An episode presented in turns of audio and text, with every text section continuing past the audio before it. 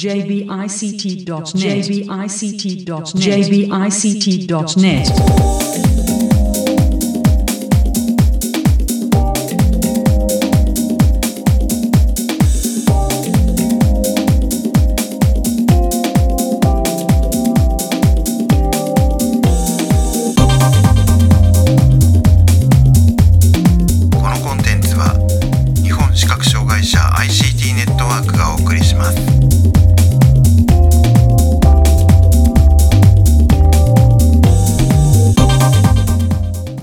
こんにちは。日本視覚障害者 アイシーティー ネットワークがお送りするポッドキャストだいじゅっかいです。中根です。高橋智香です。辻です。はい、よろしくお願いします。よろしくお願いします。よろしくお願いします。えー、今回はですね、普段あのポッドキャストとは別に我々ニュースクリッピングという形で、えーまあ、視覚障害者の、えー、アイティー 関連の話題を取り上げるっていうことをやってるんですけど、それに関連してえー、ちょっとインタビューっていうのを、えー、お送りしようという企画です。で、今回のこの企画はですね、今日も一緒に出演してくれている高橋さんからの、まあ、あの、持ち込み企画というか、という感じなので、えー、どう、どういった経緯で、えー、今回この、えー、インタビューをすることになったのかとか、えー、その辺をじゃあ高橋さんからお願いします。はい。普段私はニュースクリッピングで紹介できる何か話題はないかなと思って探しているんですが、えー、山口さんが配信をされている YouTube の エーティーティーブイ というチャンネルがありまして、それを紹介したいなと思いまして、えー、ジェイビーアイシーティー の定例会で皆さんにお話ししていたところ、山口さんは辻さんや中根さんのお知り合いだということが分かりまして、それなら、ポッドキャストでインタビューしてみるのはどうかしらということで、企画がまとまりました。はい、えー、ということでですね、今回、えー、インタビューをお送りするのは、あの、山口俊光さんという方で、まあ、ご存知の方もね、結構いらっしゃるかもしれないですけれども、あの、インタビューの中でも詳しくご紹介いただいてますけれども、えー、新潟大学を拠点に、新潟市障害者 アイティー サポートセンターの取り組みをされていると。いうことで、えー、まあ、そのお話と、それから、えー、今、高橋さんからあった YouTube の配信のお話などなど伺っています。で、ということで、えー、このさんにんで数週間前にインタビューをした模様を早速お聞きください。えー、では、ここからは、新潟大学で新潟市障害者 アイティー サポートセンターの取り組みをされている、えー、山口俊光さんにお話を伺います。よろしくお願いします。はい、よろしくお願いします。よろしくお願いします。よろしくお願いします。まずその、普段どんな取り組みをされているのか、簡単に自己紹介がてら、えー、お話しいただけますか？はい。えっと、そうですね。えっと、新潟大学で、新潟市障害者 アイティー サポートセンターの仕事をしている山口と言います。えっと、肩書きだけで言うと、大学の先生の肩書きなんですね。僕、講師、特任講師なんで、大学の先生の肩書きなんですけど、あの、授業を学生さん向けにしているってことはほぼなくて、えっと、新潟市障害者 アイティー サポートセンター事業って市から大学に委託されている事業をやっているというのが僕の主な仕事で、で、具体的な内容っていうのは、あの、支援技術、アシスティブテクノロジーを活用して、あの、例えばこう、より勉強がしやすい環境が作りたいとか、より仕事がしやすい環境が作りたいとか、ですね、より生活を充実させたいとかね。まあそういったニーズがある方のところ出かけていったりとかしてテクノロジー紹介したりとか、そういうことについてこう学びたいよっていう、あの、医療従事者の方に研修会を開いてワークショップやったりとか、まあそれが、あの、主な仕事っていうことになりますね。なるほど。そうすると、まあその、えー、まあ研修ワークショップ、は対象としてはもうその、えー、健常者もいれば、えー、障害当事者もいるっていうような感じなんですかね。そうですね。あの、直接対応する場合は、まあ、当然当事者のことになりますし、それ以外にもう一つの柱がうちはその、プ, プロフェッショナルデベロップメントっていうんですか。いや、あの、もともとそういう障害のある方たちに接するようなお仕事をしている人。例えば学校の先生だったりとか、病院のまあ、リハビリテーションのスタッフさんだったりとか、そういう人たちに支援技術の知識を追加で、こう、学んでいただいて、実際の自分が普段接している患者さんとか生徒さんに、あの、活用してもらいたいっていうことをやってます。なるほど。そういった中で、その、サポートする対象ってなるのは、あの、障害種別的に言うと、もう結構何でもなんですかね。もう何でもですね。あの、もちろん、あの、なんだろう、多い障害種、少ない障害種はあるんですけど、この障害種しか対応してませんということは言ってないですね。うんなるほど。その多い少ないで言うと、ど、ど、どんな感じなんですか？えっとね、うちの場合は多いのが肢体不自由が一番多いです。はいはいはい。で、次が視覚障害じゃないかな。あ、へー。うん、あとは、発達障害だったりとか、はい。はい。知的障害だったりとかですかね。あの、聴覚がうちは割と少なめだったりします。ああ、なるほど。やはりあの、新潟にいらっしゃる方が研修とかをされる中心なんですかね。えっと、一応基本的には市民向けサービスっていう枠組みなので、あ、はい、あの、市民向けっていうことですね。で、市外の場合は、あの、交通費とか出してくださいっていう。ああ、なるほど。感じでやってますね。研修とかだと市外もあったりするんですけど。うんうんうん。そういう時は交通費をいただいていきます。その、山口さんのようなその研修をされてる方っていうのはこう全国にたくさんいらっしゃるんですか？どうですかね。あ、対面の研修は結構、そ、ぽ、ぽちぽちやってはいるような感じに見えますけどね。あんまりこう、ちゃんと統計みたいなの取ったことないですけども。はいはいはい。りますよとかいうのね、学校の先生たちの集まりとかで特別支援教育でちょっと支援技術っていう切り口でやってますなんていうのを聞いたりとかはしますよね。うんうんうん、だからやってはいるんじゃないですかね。あと医療従事者も多いですよね。例えば視覚障害に関係するところだと視能訓練士さんとかは iPad の研修とか iPhone の研修とか結構盛んにやっておられるイメージがあります。はいはいはい、うーんなるほど。で、今その、えっと、新潟市の、えー、障害者 アイティー サポートセンターっていうところで言うと、まあなんか、なかなか、えっと、数、数字をだ出すのは難しいところもあるのかもしれないですけど、なんかどれぐらいのこう、なんでしょう、利用者がいて、えー、で、どれぐらいの数のスタッフで対応されてるんですかね。例えば、あ、さっきのどんな障害種が多いですかみたいな話に正確な数字を出して答えると、はい。あの、うちが支援している対象の さんじゅうはちパーセント は肢体不自由ですね。うんうんうん、で、視覚障害は にじゅってんろくパーセント、うん、知的障害が きゅうてんよんパーセント、発達障害が はちてんいちパーセント、で、うん、えっと、聴覚が れいてんさんパーセント。あ、本当少ないですね。うん、そうですね。あの、件数にして言うと、年間でにけんでした。聴覚が。はいはいはい。で、精神が れいてんに。これはまあいっけんってことですね。で、うん、あの、障害種を、障害種なしっていう区分もうちは設けてて、はい。あの、これは、研修みたいな感じの依頼ですね。ああ、はい。これが、あの、よんぶんのいちですね。にじゅうごてんさんパーセント ですね。うん具体的な数値で言うと、にせんにじゅういちねんど、はい、これ報告書書いたのが、えっと、にがつなのでさんがつの分が計上されてないんですけど、あ、なるほど。はい、えっと、視覚障害がひゃくじゅうきゅうけん、肢体不自由がにひゃくはちけん、知的障害がごじゅうよんけん、発達障害がよんじゅうななけん、で、なしがひゃくよんじゅうろっけんっていう感じですね。ああ、結構なんか多いですね。ね結構、ね。もうちょっと少ないのかと思って、なんとなく思ってたんですけど。で、はい、スタッフは、あの、常勤のスタッフは僕だけです。ああ、なるほど。で、非常勤のスタッフの方がお二人来ていただいてて、はい。一人はもう事務処理をすべてやっていただいている方なんですけど、うん、はい。その方と、あともう一人、あの、一応専門職の方に来ていただいて、非常勤で来ていただいてて、作業療法士さんなんですけど、ああ、なるほど、はい。で、そ、まあその人、私は、その、医療資格は当然持ってないので、あの、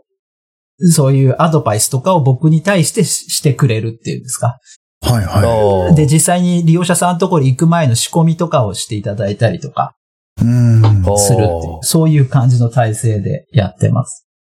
いや、なんか、あれですね、扱っている案件の数からすると大変そうですね、その人数で回そうとするのは。結構ね、人数は多いんじゃないかと僕は思ってるんですけど。えー、えー、ええー、あの、メールで来た質問に答えますよとか、電話で来た質問に答えますよとかいうのをもちろんやってるんですけど、それ以外にあの、アウトリーチ、実際に利用者さんのところに会いに行くっていう、はい、はい。スタイルでやっている支援件数が、にせんにじゅういちねんどにがついっぱいでひゃくろくじゅうごけんだったので、結構いっぱいですね。結構お出かけしてる方じゃないかなと思うんですよ。いや、相当じゃないですか、それ。もちろん病院みたいなとこだったら、うん、いっかい行けばはちにんまとめてとかだったりするので、はいはい、なるほどなるほど、はい。視覚障害は割と病院でお会いすることが多いので、あ、そうですか。そうなんですよ。あの新潟大学の中に アイティー サポートセンターあって、はい、総合大学なので、あの系列に病院があったりするんですよ。で、大学病院の眼科とうちとでまあコラボレーションというか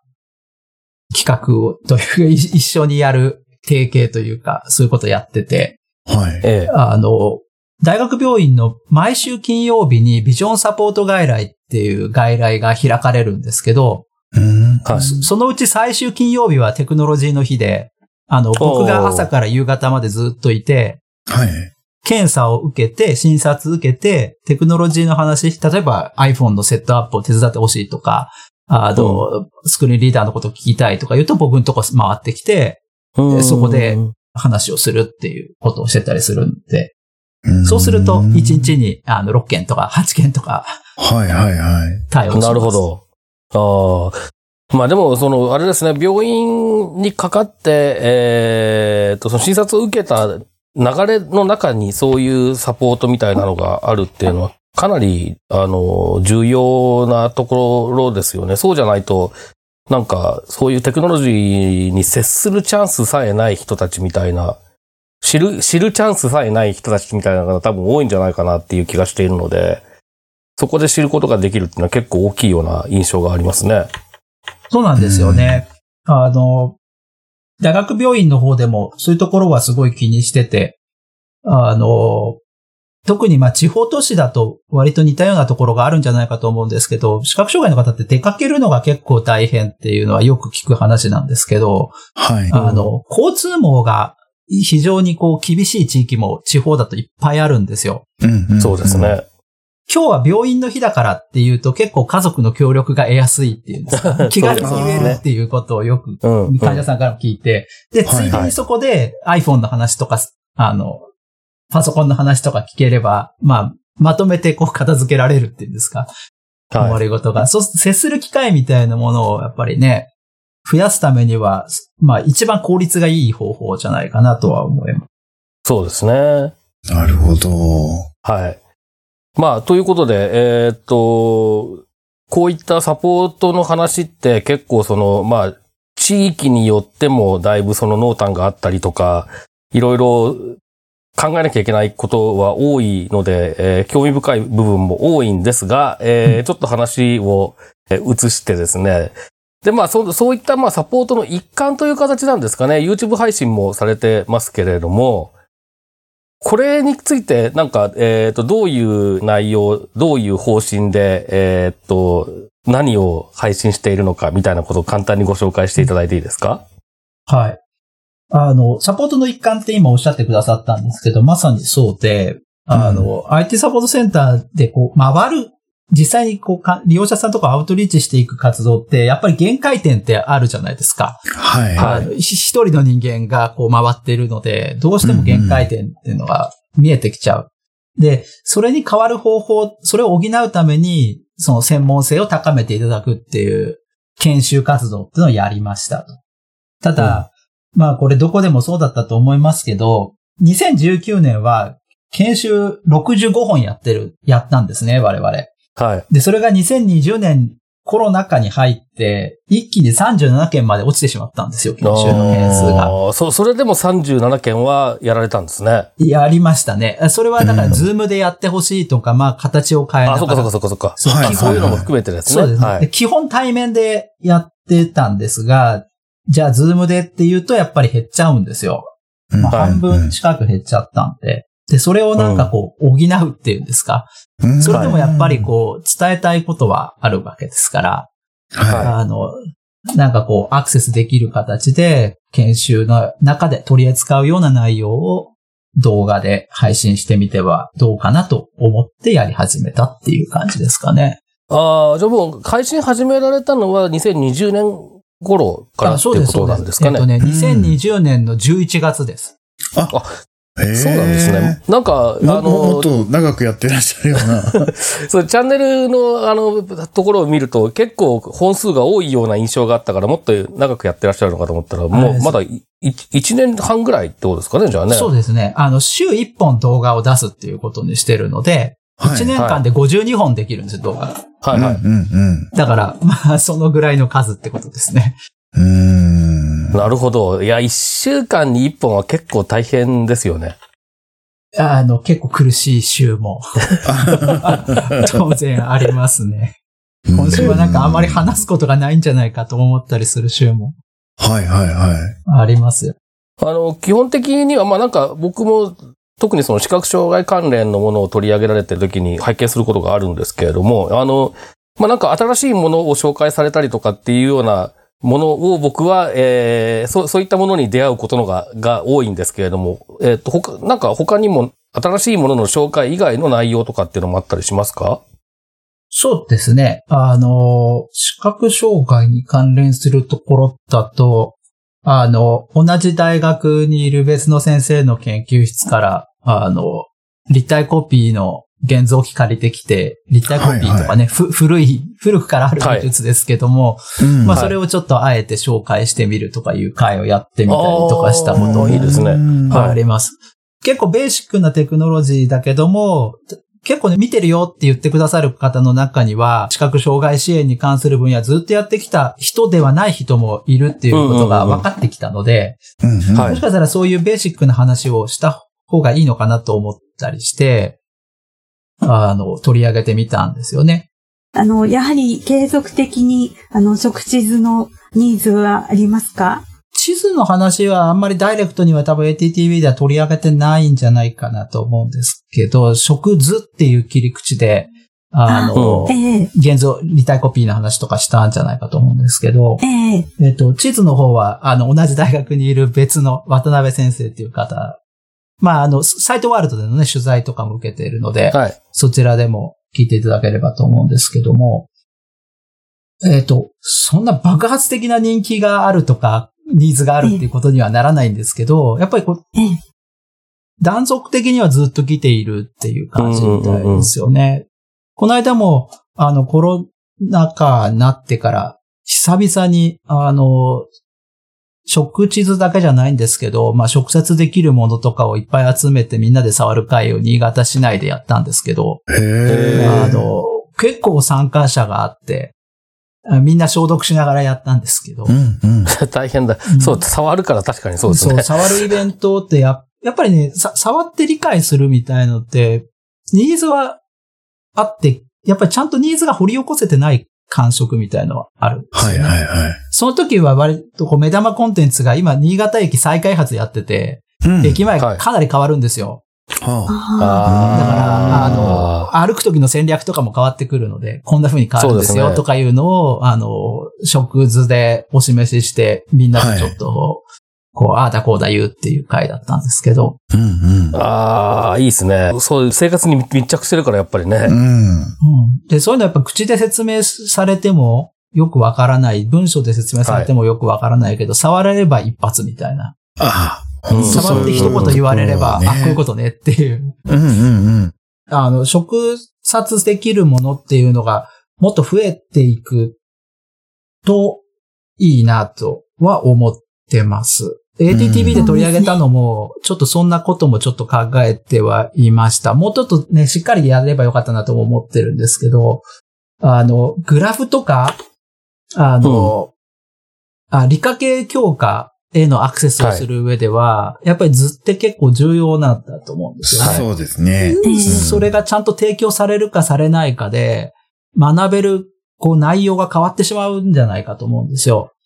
うん、なので、障害学生支援室の人とかには、ぜひとも知ってほしいなとかは思ってたんですよね。うんうん、だから、あの、もうちょっと、もうちょっと掘り下げて取り上げてみる回をやれたら、いいなとは心には思ってます。なんかそのそういうえっと比較的古くからある前からあるようなえものとあとまあその新しいものとのバランスだったりとかあるいはその障害種別に偏りが出ないようにとかそういうようなことっていうのはなんか意識されてたりしますか？そうですね。一応今回は視覚障害の話をしますとか今回は発達障害の話をしますとかまあそんな風に宣言とかしてやってるわけではないんですが自分の中ではなんとなくこうこれは発達障害系だなとかこれは視覚障害系だなとか軽い緩い緩めの分類はしてやってるんですけどまあ視覚障害ばっかり続いたらこれちょっと発達障害にしてみようかなとかうんうんうん、視覚障害の話でもある、ロービジョンの話でもあるんだけども、捉えようによっては学習障害のケースでもかなり有効だなとか、そうですね、はい、あの、そういうふうにこうバランスするようにはしてますね。あんまり厳密ではないですけども。うんうんうん、見てくださってる方の中に、大学の障害学生支援を担当されてるセクションの方が結構いらっしゃるようなんですね。感想をまあ直接いただいたことがあるんですよ。はいで、そうすると、そういう方ってこう、もともとこう、大学の中で事務のお仕事とかなさってて、こう、人事異動でそういう部署に移ってきました、みたいなパターンって結構あったりするんですよね。はい。でそうすると、あの、あらゆることについてあまり知らないみたいな状態だったりするので、広く浅く扱っとくと、うん、結構こう、なんだろう、そのものズバリが使えなかったとしても、検索をするときのキーワードくらいは拾えるかもしれないっていう。他になんかそういう反響がある、コメントが届くとか、そういうフィードバックがあるみたいなことってのはあります？あの、まあ、コロナも収まってきつつあって、あの、訪問みたいのもまたずっと増えてはきてて、はい、あの、学校に行ったりすることもあるんですけど、そうすると特別支援学校の先生とかね、はい、あの見てますよとか言ってくださったりとか、あの、保護者の方とかが、あの、いつも見てますって言ってくださったりする保護者の方とか。はいはいはい。いたりはしますね。で、今これ、その エーティーティーブイ は、えー、っと、YouTube と、ポッドキャストもやってらっしゃるんですか？あえー、っとね、配信としては。ポッドキャストはずっと止まってますね、更新がね。あ、止まってるんだ。あ、なるほど、はい。あの、YouTube の動画の概要欄に書いてあるようなことを、はい。こう、ちょっと喋って音声、コンテンツだけで出してみたらどうかなと思って一時期ちょっとやってたんですけども、うん、ちょっとお休み中っていう感じです、ねはい。お休み中、うんうんうん。まあ別で作ろうと思うと大変ですもんね。そうなんですよ。まあ動画に比べるとマイク一本でできるので、比較的、あの、楽は楽なんですけど、うん、はい。あの、どのくらいの尺で作ったらいいのかなとか、あんまりこう定まってなくて自分の中で。ちょっとやり方考えて出さなきゃダメだな。日本でもね、またポッドキャスト流行ってはきてるので、ちょっとやりたいとは思ってるんですけどね。ね特に多分ね、新潟っていう街にも合ってる気がするんですよ。ほとんどのこうサラリサラリーマンのかなり多くの方はあの自動車通勤なので、うん、なるほど。映像メディアよりも音声メディアの方が多分聞きながら運転とかできるし、うん、例えばね、あの。病院のスタッフの方とか学校の先生とかが通勤中に聞いてもらったりとかできるかなっていう。はいはいはいはい。そうですね。うん気はしてるので。なるほど。残念ながらお休み中です。やめてはないので。はいはい、はい。やめてはない。やめてはないつもりです。いろんな支援技術を紹介されてますけど、その、はいはい、なんて言うんでしょう。新しいデバイスとかのこう、入手というか、資金とか結構、あの、お金かかったりとかするんじゃないかなって気になってて。はいはい。えっと、アイティー サポートセンターで購入してるものも結構ありますよ。もちろんですけど。あの、特に肢体不自由向けの機器なんかは、あの、固定具とか結構値が張るものも多いので、うんうんうん、そういうものは、あの、結構、あの、大学の方で買って、それを紹介するっていう。感じでやってますね。もちろん、はいはいはい、あの、一部は持ち出しもちょっとあったりしますけど。うん。なるほど。あ, あの、アイティー サポートセンターとして対面の研修でやってる時って、だいたいきゅうじゅっぷんでやることが多くて、はい。あの、ろくじゅっぷん座学で話聞いていただいて、さんじゅっぷんは支援機器の体験コーナーみたいな感じで、うん、機材いろいろ持ってって、それをその場で触ってもらいながら、あの、自分の利用者さん、自分の患者さんだったり、自分の生徒さんのことをちょっと思い浮かべながら触ってもらうっていう時間にしてたんですけど、はいはいはい、その後半部分だけ取り出してやってるみたいな感じなので。ああ、なるほど。なるほど。どういう時に配信の、えー、題材とか内容は思いつかれていますか？ああ。ね、これ一番こう難しい質問ですよね。あの、ネタは結構ギリギリまで決まらないことも多くて、そう、金曜のにじゅうじはんっていうのを一応目安、目処、目安にはしてるんですけど、遅れる日とかもあって、そういう時は大体ネタに詰まってる時が結構あって。はいはいはい。で、できるだけネタは、こうネタ帳みたいのに書いてはいるんですけど、うん、あの、秋の時期とかは結構ネタに困らない時期なんですよ。はい、あの、アップルとかマイクロソフトが新製品を出すので。はいはいはい。確かに。で、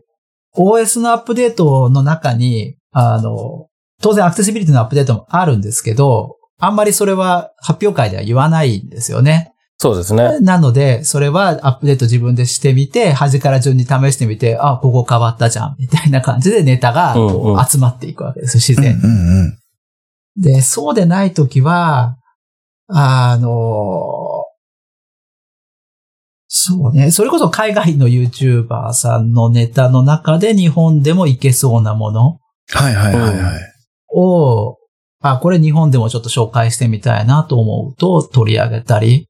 あの、Amazon のセットトップボックス、あの、はい、テレビにつなげて使うやつのアクセシビリティ機能とかは、はいうんうん、あの、まさに海外から持ってきた話ですね。はいはいはいはい。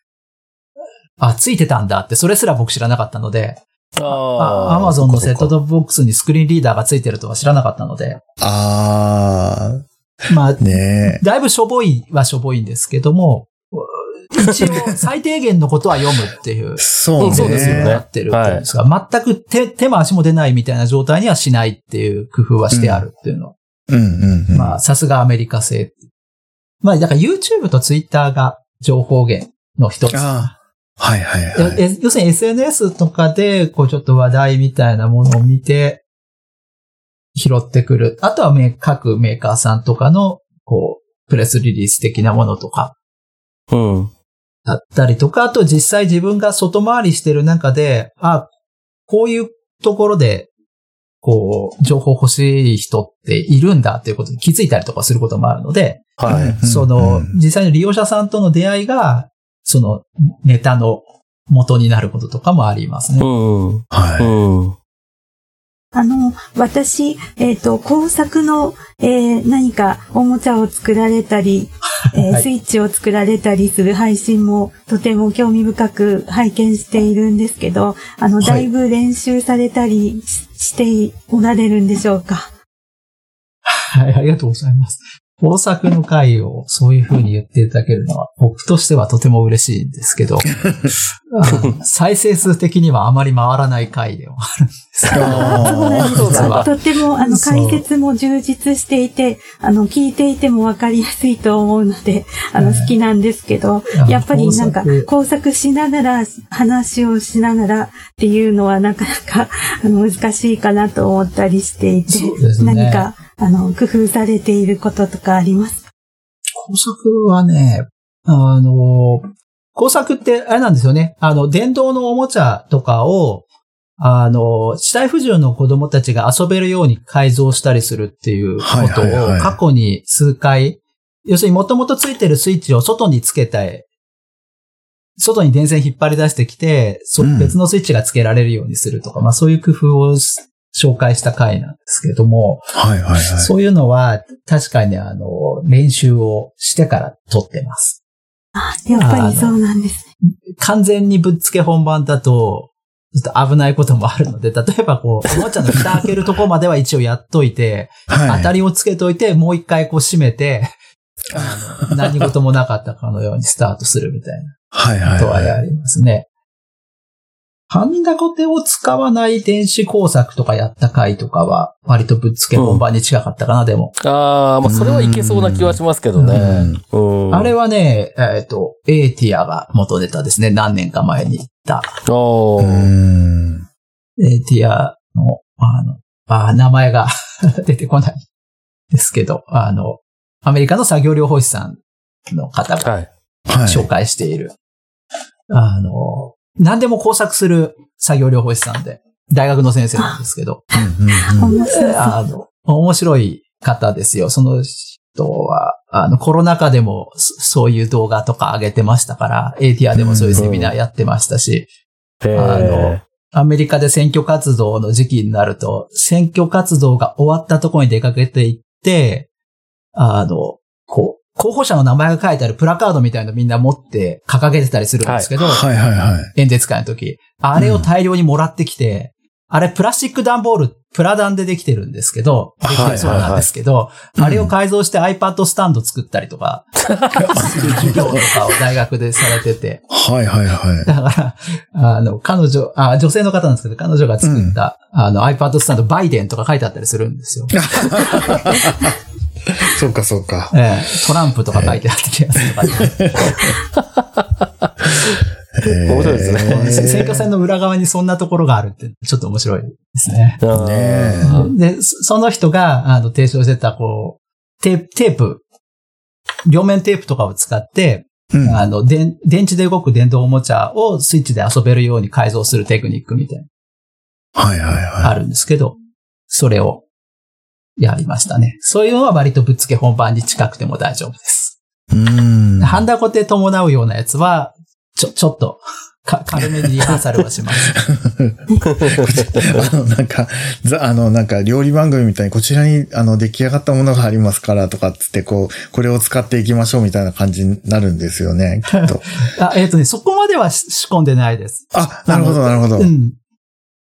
だから、えーなんだろうな。そんなに難しい工作だからしてないってことですよね。あ, あの、なんだろうな。技術的なレベル、その、で言うと、あの、中学生の技術課程で習うくらいのレベルの改造というか工作しかしてないので。はいはいはい。だから、プラス極とマイナス極があるとかぐらい分かってれば、一応失敗はないはずくらいの水準です。だから、なるほど、うん、全く動かなくなっちゃうみたいなことには、まあ、まあならんだろうと。うんうんうん。あ、でも、いや違うな。ちょっとマイコンボード使ったりしたやつはかなり丁寧にリハーサルしたかもしれません。はいはいはいはい。はい、そこはちょっとなんか、雑にやると大変なことになりますもんね、結構ね。うん、そう、今年のお正月はそんなのやりましたね、そういえば。うんね、あの、ちっちゃいマイコンボードから赤外線信号が出せるマイコンボードをにプログラムをしてリモコンにするっていう。ああ。はいはいはい。をやりました。うん、はい。工作会喜んでくださる方がいるのは僕は嬉しいです。時々やりたいとは思ってるので。ただ、楽しみにしています。数値的な受けがいまいちっていう。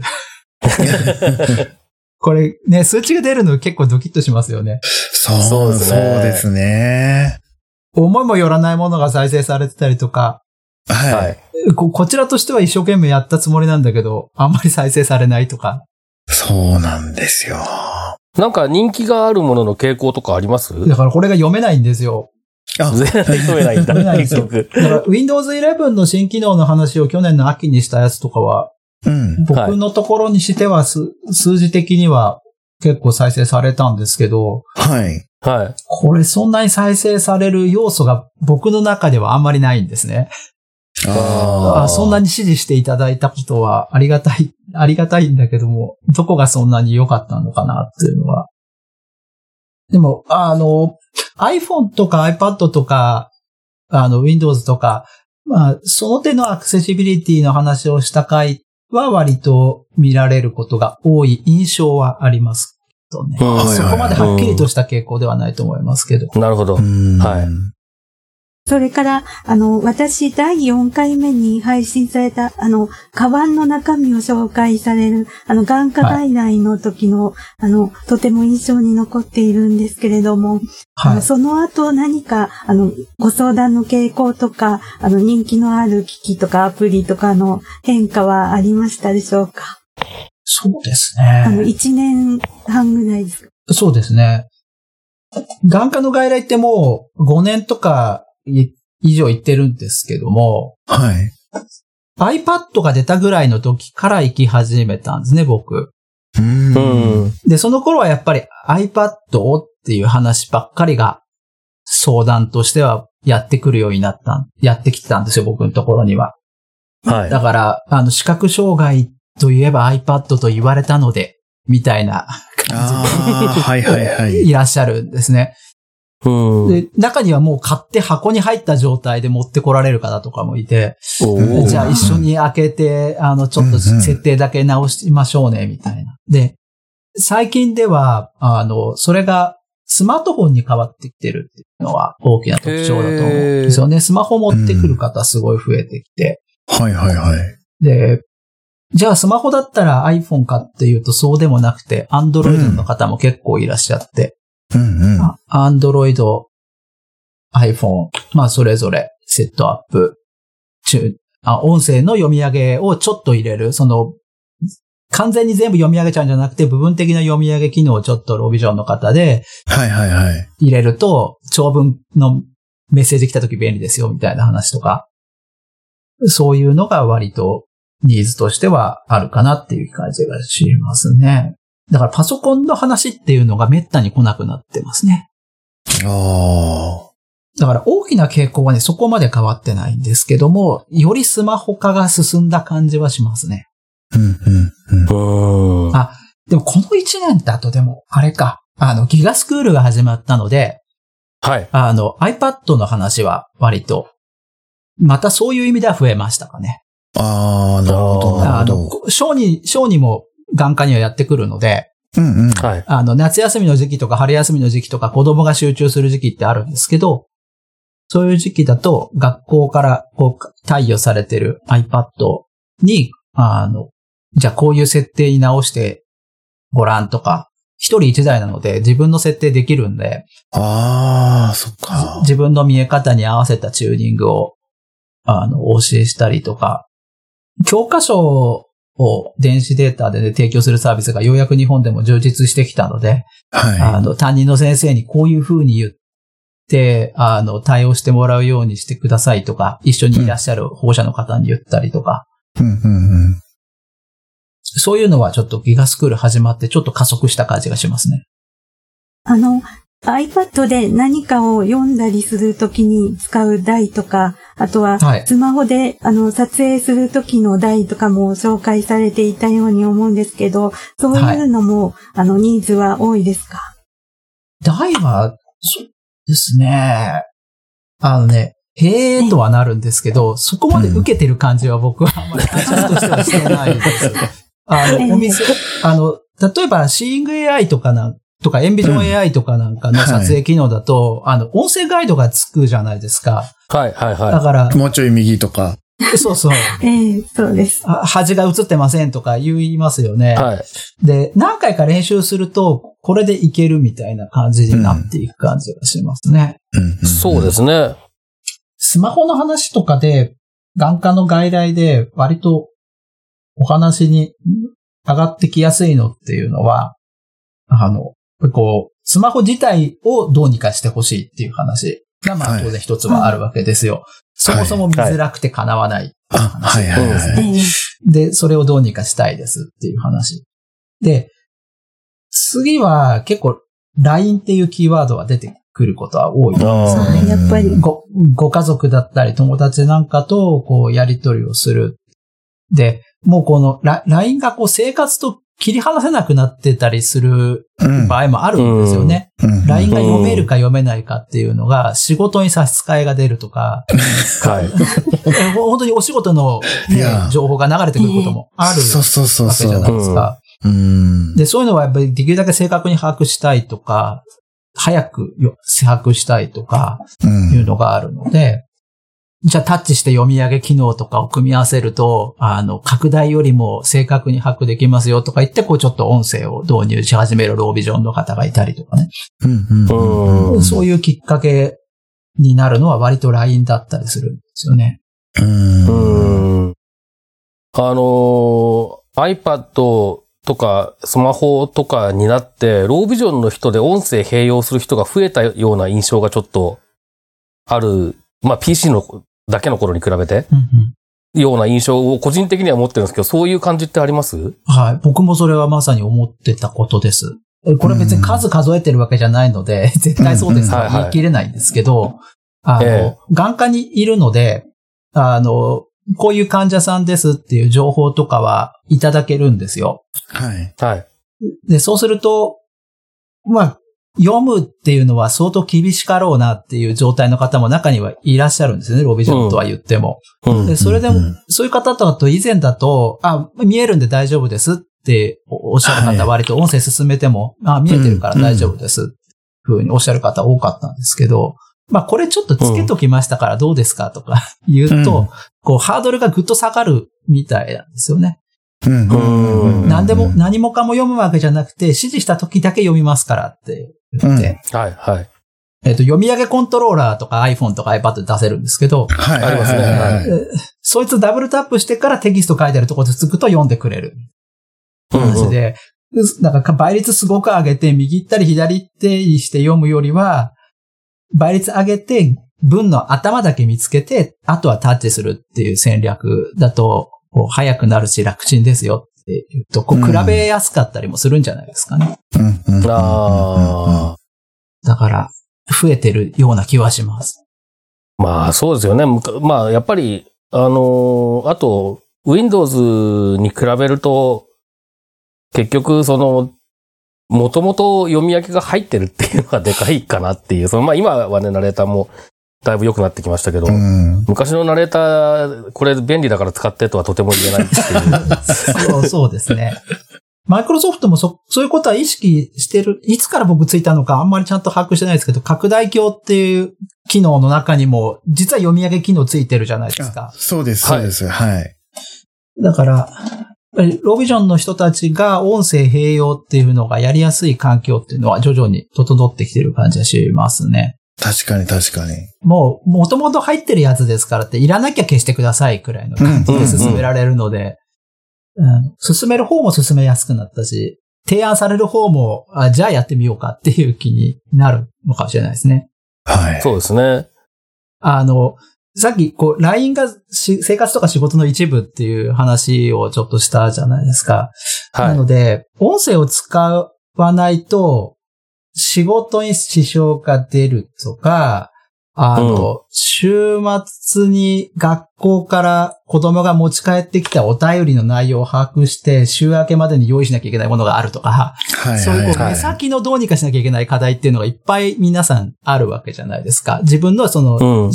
病気の話ももちろん重要な話で、うん、あの、大きな課題としてはあるんだけど、それよりも今、この子、この子が来週、雑巾持っていくのを忘れないようにしなきゃいけないとか、あの仕事のスケジュールの変更をどうにかしなきゃいけないとか、うん、そういう、こう目先の課題っていうのをこなさなきゃいけないわけですよね。で、そのために、音声が使えるんだったら、それはもう使えますよっていう。うん、割と、そういう、なんかね、スマートフォンみたいなものすごく身近なツールにその音声入ったので、目の状態がこうだから音声使ってくださいじゃなくて、はいはいはい、あの来週子供が持っていく忘れ物が減らせるから使ってみたらどうですかとか、うん、仕事のスケジュール変更が把握しやすくなるから使ってみたらどうですかになるので、あのじゃあやってみるかなっていう感じになりやすいのかなとか想像したりはしてます。インタビューしたことはないですけど、もちろん。はい。まあでもた、確かにその昔の、えっと、昔っつっても多分さん、よねん、よん、ごねんぐらい前ぐらいと比べても、結局その生活の中で使わなきゃいけない、えー、場面っていうのが圧倒的に増えていて、うんうん、えっと、ピーシー、ピーシー はそんなに増えてないかもしれないけど、うん、スマホに関しては圧倒的に増えていて、そうするともうとにかく効率的になるんだったら何でもっていうところもあるのかもしれないですね。用途が増えた結果として。うん、いや、確かに確かに。はい、えー、ということで、えー、っといろいろ伺ってきますけど、山口さんなんか言い忘れたことですとか、あとあのお知らせとかなんかありますか？宣伝とか。あ、宣伝はあれですね。あのもしよければ エーティーティーブイ で検索していただければ、あの YouTube で出てきます。えー、っと、はい、エーティー はアルファベットで ティービー はカタカナっていう風にしてます。はいはいはい、はい、エーティーティーブイ と検索していただくと出てきますので、はい、ご覧いただいて。もし興味があれば、チャンネル登録なんぞもしていただけると嬉しいです。はい。あの、配信ページからもリンクを貼っておきますので、あ、ありがたいです。ぜひ皆さん。ありがとうございます。あと、エーティーティーブイ のこう配信情報みたいのを流す、えっと、Twitter の アイディー もアカウントもあったりしますので、はい。はい。アルファベットで エーティーティーブイジェーピー っていう Twitter のアカウントがありますので、はい。まあ、あの、配信が遅れますとか、そういう情報ですから。はい、いや、大事大事、えー。まあ、定期的に出してるので、定期的に見てくださってる方も、まあ、声かけてくださるような方の中にはいらっしゃるようで、うん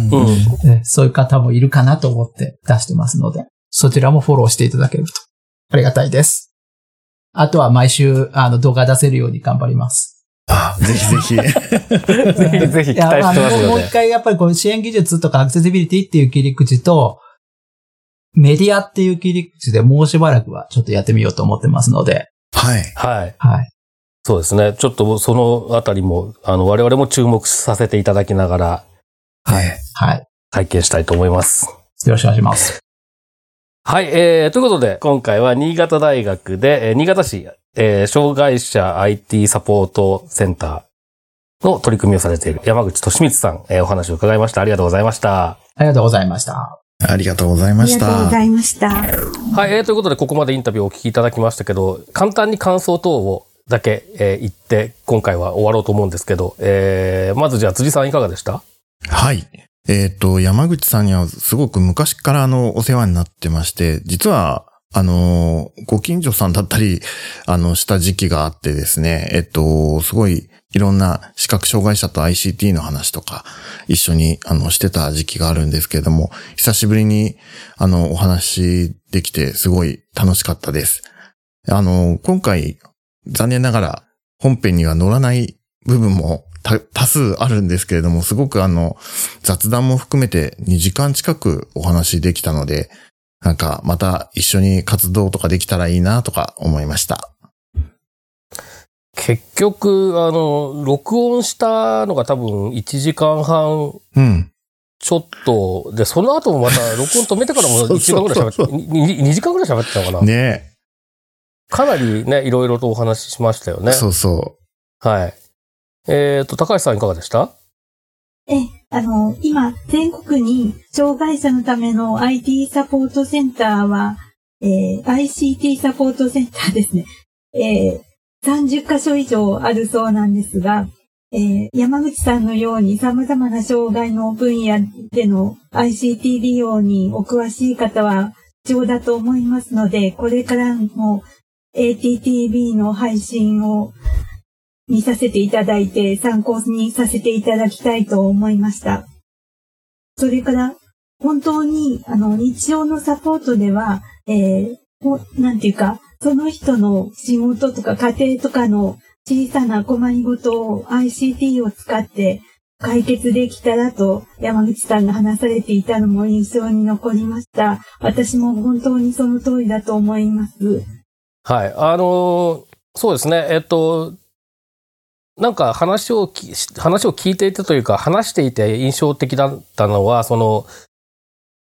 ちょっと前だと、まあ、視覚障害に限って言っても、えー、まあ、障害があるっていう状態になった時に、えー、あるいはまあ、障害があるっていう状態が、まあ、えー、先天的な場合もありますけれども、その、それをカバーする道具として、アイティー、アイシーティー を使おうっていうような、アイティー を使うっていうことが、まあ、ある種目的になっていた。時代が長かったなと思うんですけども、で使えるようになった後、えー、っと、それぞれやりたいことをや、それ、それを活用してやれればいいじゃんっていうような感じだったなと思うんですけど、今どっちかっていうと、もうやらなきゃいけないことが明確にあって、それをやる手段の一つとして、スマホなりパソコンなりを使うっていうそういうなんか、えっと、もともとは手段が目的になってしまっていたところが、今は手段が手段として目的は目的としてあるっていう状態になって、ある種健全な形になってきてるのかななんてこともちょっと思いましたね。はい。で、あとちょっと印象的だったのは、まあ、情報をどうやって届けるかっていうことで、山口さんは、まあ、えっと、YouTube と、ちょっと止まっているというポッドキャストと、まあ、あとツイッター等も活用されているということでしたけれども、あの、多分インタビュー本編には載せなかったと思うんですが、えっと、最近はその TikTok を活用しているケースが多いとか、はいはいはい、まあ、かなりその、なんでしょうね、えー、情報配信のやり方っていうのも日々変化していて、えー、一番多くの人に届く手段っていうのを常に考え続けないと、えー、僕たちもいけないんだなというようなこともちょっと、えー、感じました。確かにそうですね。はい、えー、ということで、今回は、えー、山口寿光さんへのインタビューを中心に、えー、お送りしました。えー、ということで、今回お送りしたのは、辻勝利と、高橋智香と、中根でした。えー、と、次回はちょっといつになるかよくわかんないですけど、また次回です。さようなら。